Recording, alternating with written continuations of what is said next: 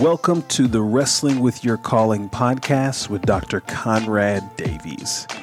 This podcast is intended to help unleash potential at your burning bush. As your fellow traveler and coach, my part is to help activate, cultivate, and empower you on the journey.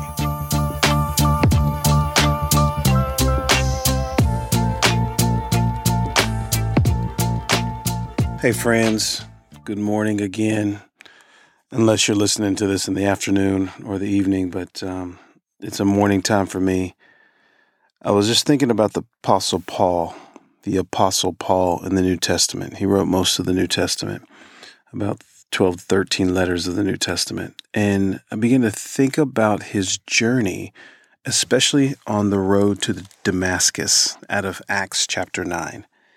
And what's interesting about this, if we were to think about the natural way Paul functioned, and then to think about his encounter with Jesus and how he functioned post encounter, uh, there's a lot of parallels.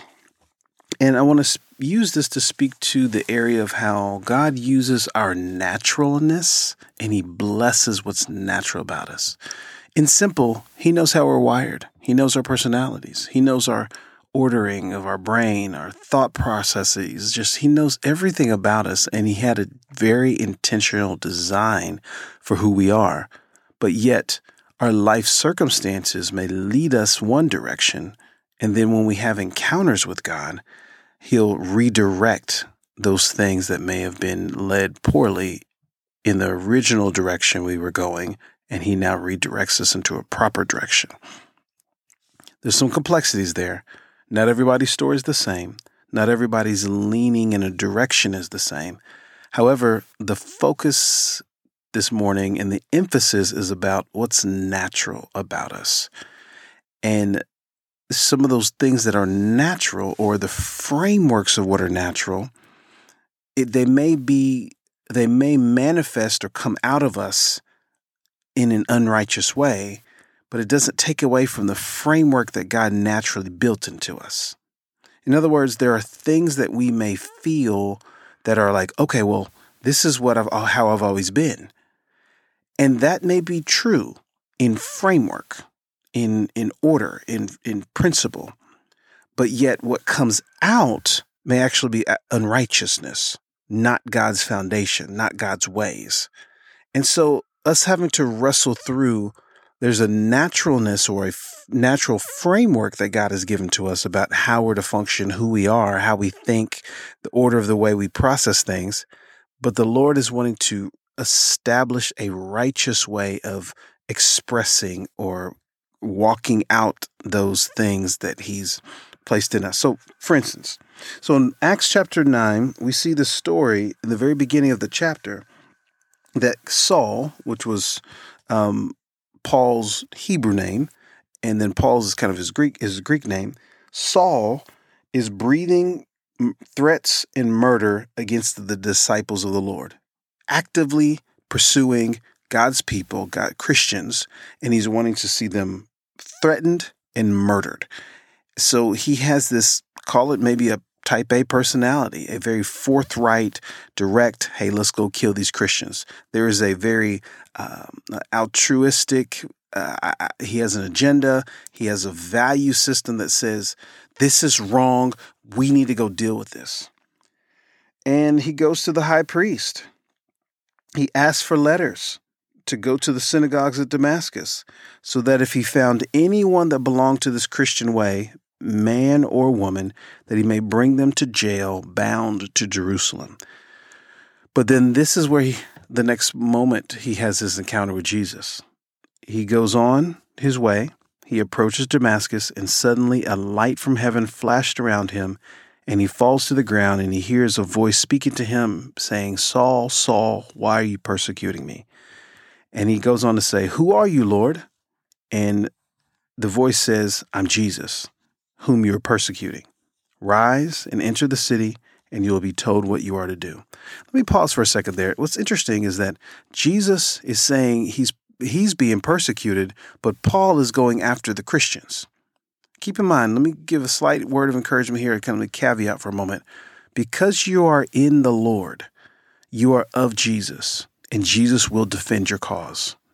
You recognize that you have a calling, you have a purpose, you have a station, you have a post, you have a place that you are intended to be with the Lord, and the Lord knows that. And so He is going to protect and He's going to defend, He's going to organize your life and, and, and, and, and uh, establish all of those things in you that is established for the sake of God being your faithful provider and protector. And as He provides and protects for you, if there are things that are coming against you and things that are hindering your journey, those things Jesus will come in and defend.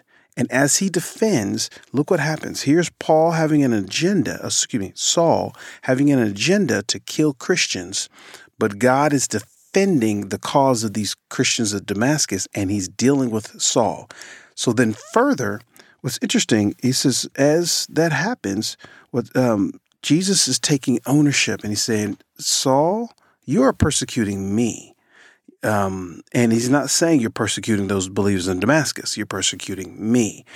Look how Jesus takes ownership and protects us. So further, um, Saul is blinded. Um, he can't.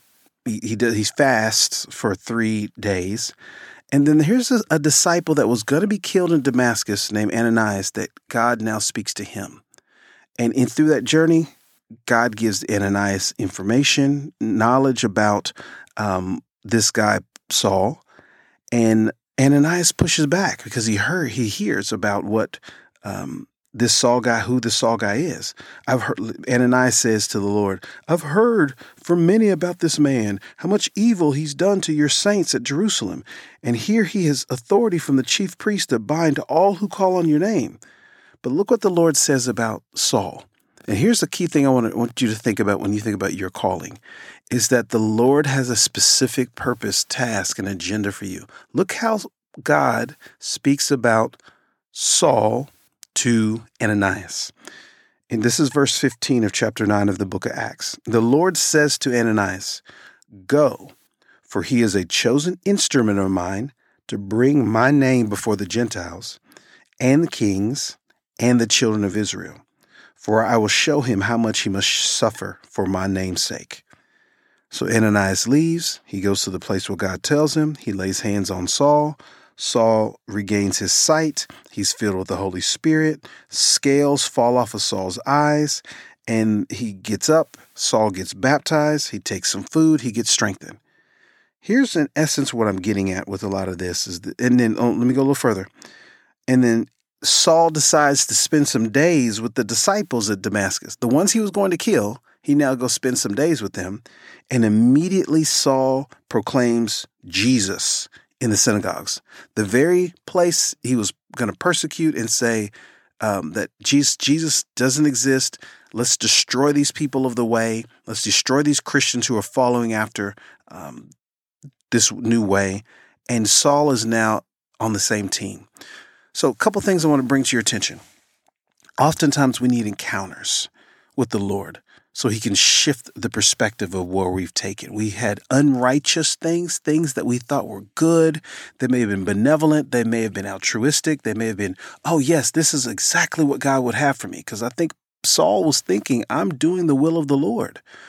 But then Jesus encounters and he redirects, he reorders. And it's interesting, he brought in Ananias to be a part of this. And Ananias, the very one who Saul may have hated and not wanted to see prosper and wanted to kill, put in the jail, this Ananias had his own wrestle with the Lord.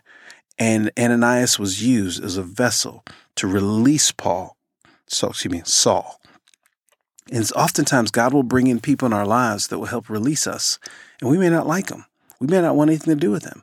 We may not know who they really are we may not, eh, God, again, God is the storyteller in all of this.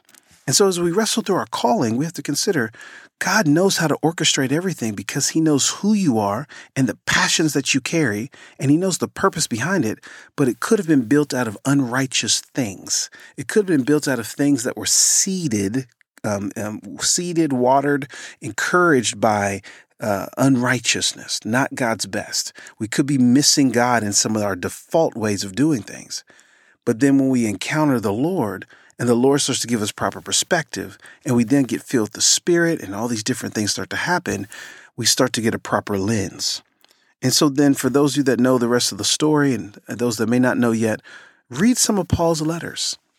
Paul, this man who gets changed at this Damascus Road experience, he talks about being a, a prisoner for the Lord, an ambassador for the Lord, how Jesus' love compels him to do the things he did, does. He's influenced billions upon billions of people because of the, the letters he's written to the churches um, and individuals all throughout the New Testament. The Apostle Paul, as we know him, but his, his Hebrew name is Saul, it, this is his journey, his encounter, and the Lord used him as an instrument to do his purposes. But Paul, Saul, in this case, he needed an encounter with the Lord. So again, when we deal with our calling, we've got to remember the Lord, who is the author, we must encounter and engage him to know the fullness of the purposes that he has for us. Or we may be living life according to the frame of how he built us, but it's filled with the unrighteous intention and motives as opposed to the righteous intention and motives and purposes of God. Something to process and ponder today. This is Acts chapter 9, from the beginning of the chapter all the way, um, all the way till uh, probably about verse 25. Well, you can read. Um, you can read the whole chapter, but it's a very powerful story of Saul's transition from unrighteous frameworks from the Lord to God's righteous frameworks and how the Lord used many a people to start him on the journey. Offering some insights for you today. Hope you're well. Peace. Thank you for joining us on today's podcast. I hope this episode helped you learn more about your story and God's calling on your life. I also hope that you have been activated, cultivated, and empowered to become the ace you are called to be. Go and excel in the things you are called to do. Please subscribe to this podcast and become a monthly financial supporter of our podcast. If you haven't already, order a copy of Wrestling with Your Calling from our website, wrestlingwithyourcalling.com. Also, be on the lookout for new podcast episodes every week. On Tuesdays, there will be Dr. Conrad's insights on calling, and on Thursdays, you will hear new interviews from a variety of people who are wrestling with their calling. I hope you are encouraged today. Have a great rest of the day. Bye for now.